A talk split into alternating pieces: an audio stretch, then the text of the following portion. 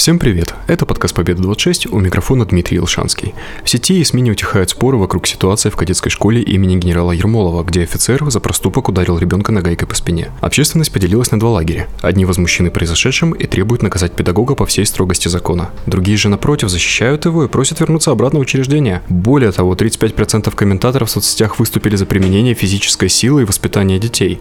О том, чем вызвана такая тенденция, можно ли преподавателю носить нагайку в школу, сможет ли он вернуться на прежнее место работы и действительно ли казачьи традиции выше устава школы, поговорим с нашими гостями. У нас в гостях председатель родительского комитета Сергей Филатов, представитель Минобра Евгения Пинская, атаман Союза казаков воинов России и зарубежья Борис Пронин, психолог Юлия Волкова, социолог Александр Гапич и общественник Александр Жамбутов.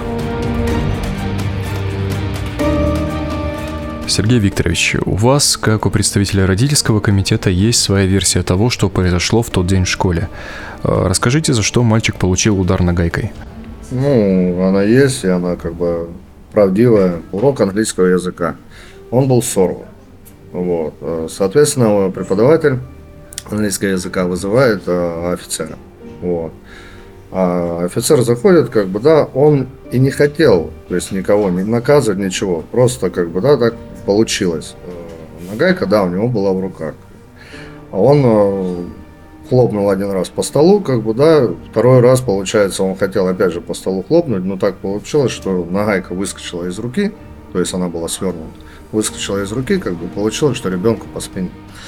А, в данной ситуации, как бы, офицер-воспитатель, он извинился. Извинился перед родителями, извинился перед ребенком, перед всем классом.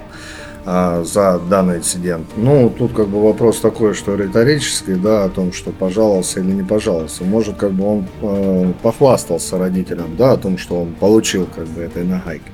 Вот, но родители это восприняли немножко по-другому. Дети из-за этого сейчас как бы страдают. Страдают почему? Потому что их офицера нет в школе. Они переживают, переживают даже мой сын, когда приходит домой и говорит, папа, где наш офицер, как бы, и когда он к нам вернется.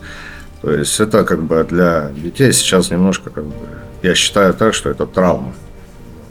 Как бы он полтора года их сплочал, детей, а, Евгений Викторович, и тут такая ситуация получается, что его нет. Детей ведь не обманешь, и детей вот э, не настроишь просто так. Вот тут вот э, дети узнали, что мы э, сегодня идем на к вам эфир, да, вот тут 170, вот все детские почерка, тут все фамилия, имя, отчество, да. Все вот. Это все написали дети, да. Директору кадетской школы имени генерала Ермолова, Панинова, от ученика 7 В класса Бандарян Вячеслава, понимаете, да. А, характеристика, ну это ребенок, 7 класс пишет, понимаете, да.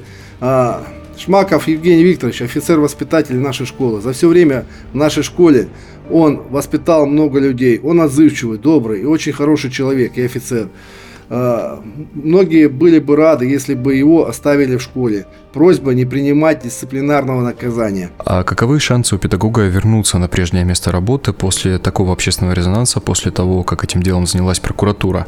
А сможет ли он в дальнейшем заниматься с детьми или этот путь закрыт для него? Это действительно вопиющий случай, он недопустимый случай, когда а, применяются меры физического воздействия, а, они не допускаются, и это позиция, которая, собственно, регулируется и нормативно-правовой базой, а, и федеральной, и краевой и так далее, и а, уставными документами школы. Поэтому ответить, возможно ли а, на этот вопрос, а, ну, скорее всего, сейчас однозначно нельзя. В рамках проведения проверки информация получена об увольнении по собственному желанию самого воспитателя и о том, что в отношении администрации школы э, и тех специалистов, которые курируют данное направление, а, были применены меры дисциплинарного воздействия. Борис Владимирович, к вам, как представителю казачества, два вопроса. Насколько мне известно, есть казачий круг, где практикуется применение нагайки. Вот могут ли подобное практиковать в школе? И насколько допустимо использование нагайки преподавателям, ну, пусть даже не в контексте этой ситуации? Единственная школа в городе Ставрополе – это кадетская школа имени генерала Ермолова, где кроме образования есть и воспитание. Когда э, формируется казачий класс, я больше чем уверен, наверное, подтвердит Сергей Викторович, а, что, скорее всего, их собрали, потому что это было на добровольной основе. Их собрали и рассказали по обычаям и традициям казачьего общества. Есть такое понятие в казачестве правка поправить. Человек пошел не той дорогой. Как вот даже в, а, а, в русском а, языке есть такой термин, да, скользкой дорогой ты пошел. Вот. И, соответственно, в данной ситуации необходимо было поддержать а, данного человека. Потому что первое у нас какая идет? Проступок. Вот идет правка, да, если он проступил, что-то сделал.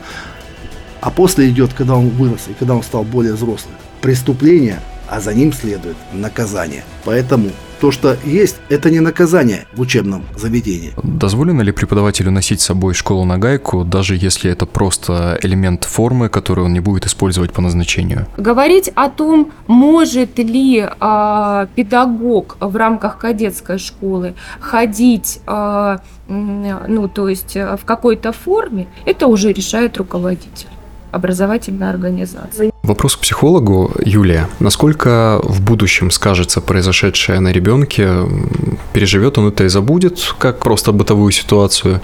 Или действительно это несет некую травму? Или наоборот, как люди говорят, что он будет сильным, независимым и сможет преодолеть любую теперь более сложную ситуацию во взрослой жизни? Возможно, для ребенка и не было травмы, а возможно и была, но это надо уже, конечно, с ребенком самим а, говорить и понимать, насколько для него это. Ну, как в семье а, к этому относятся и как в школе. Вот если, еще раз повторю, если ребенок в школе принял это для себя, вот, да, как норму, как все, он готов к этому, а дома а, наоборот, то тогда диссонанс. А почему у нас много, так много людей вступаются за педагога в данной ситуации? Причем, которые не в курсе ситуации с обеих сторон, но говорят о том, что все-таки детей надо бить для того, чтобы как-то их воспитывать, А кто бы, я уверен, что сейчас многие не согласятся со мной. Первое, общество не приемлет пока, по большому счету, в абсолютное большинство членов общества не приемлет физические наказания в любой образовательном в детском саду, в школе и так далее, несмотря на традиции, на обычаи и так далее. Но есть и вторая причина, она, не знаю, насколько здесь нет э, там, ранжирования по важности, да, но вторая причина это явно отсутствие достоверной информации вообще, да, что произошло. Хорошо, нельзя наказывать э, физически, как поступить в данной ситуации, чтобы ребенок ну, всегда прочупывать где-то границы, да, Однозначно. чтобы он все-таки начал уважать преподавателя и вел себя спокойно.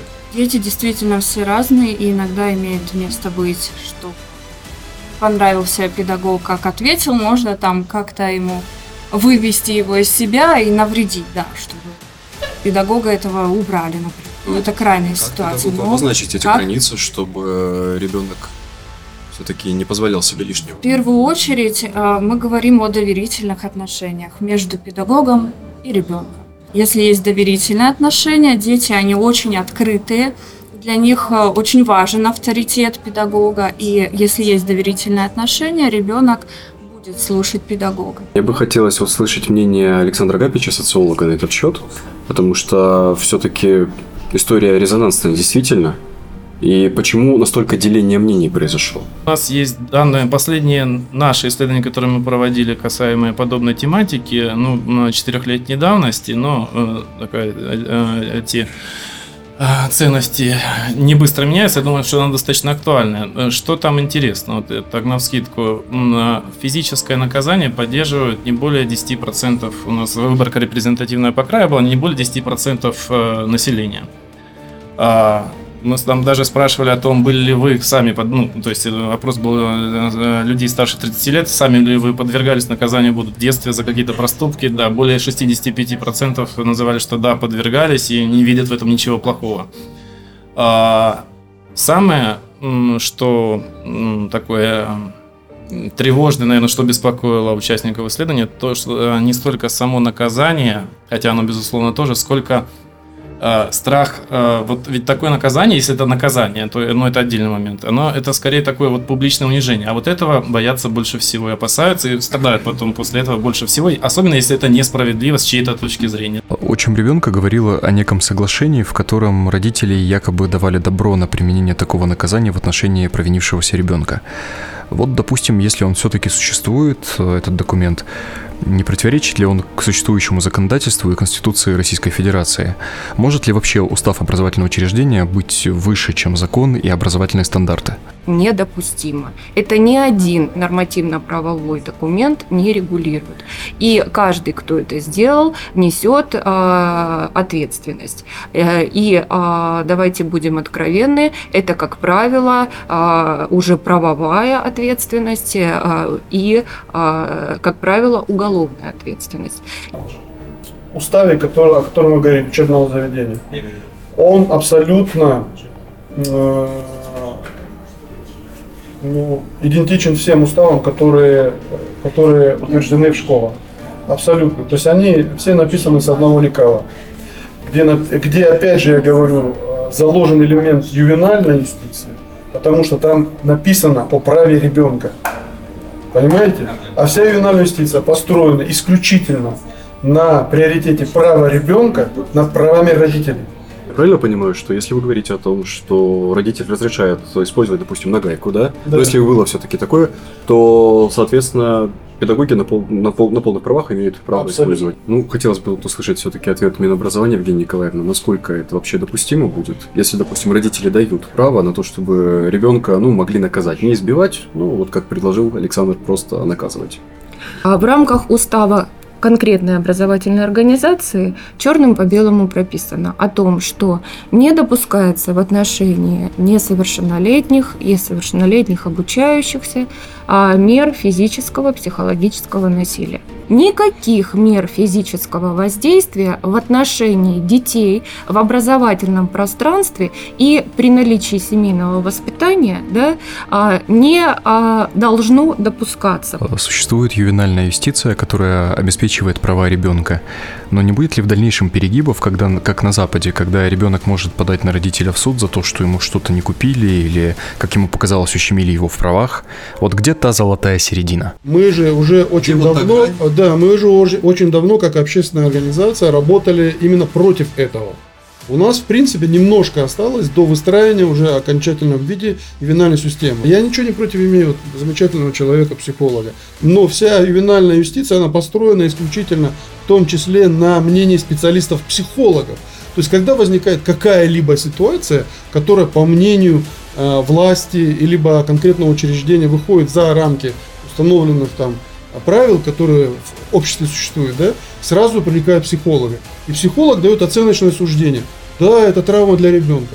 Если психолог только сказал, что это травма для ребенка, все, ребенок изымается из семьи без суда и следствия. Слава богу, мы до этого еще не дошли, и мы, надеюсь, до этого не дойдем. Осталось вот выкосить поколение наше, которое еще знает другую систему, традиционную, как она. То есть мы вымрем, как мамонты, да, традиционалисты. И тогда эта система готова. Поколение э, 25 плюс это уже новый продукт абсолютно иного э, рода, который э, уже воспитан и построен. Спасибо нашим гостям за высказанное мнение и уделенное время.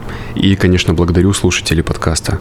Версию «Отчим побитого нагайкой мальчика» можно услышать в предыдущем подкасте «Побед 26». До новых встреч, еще услышимся.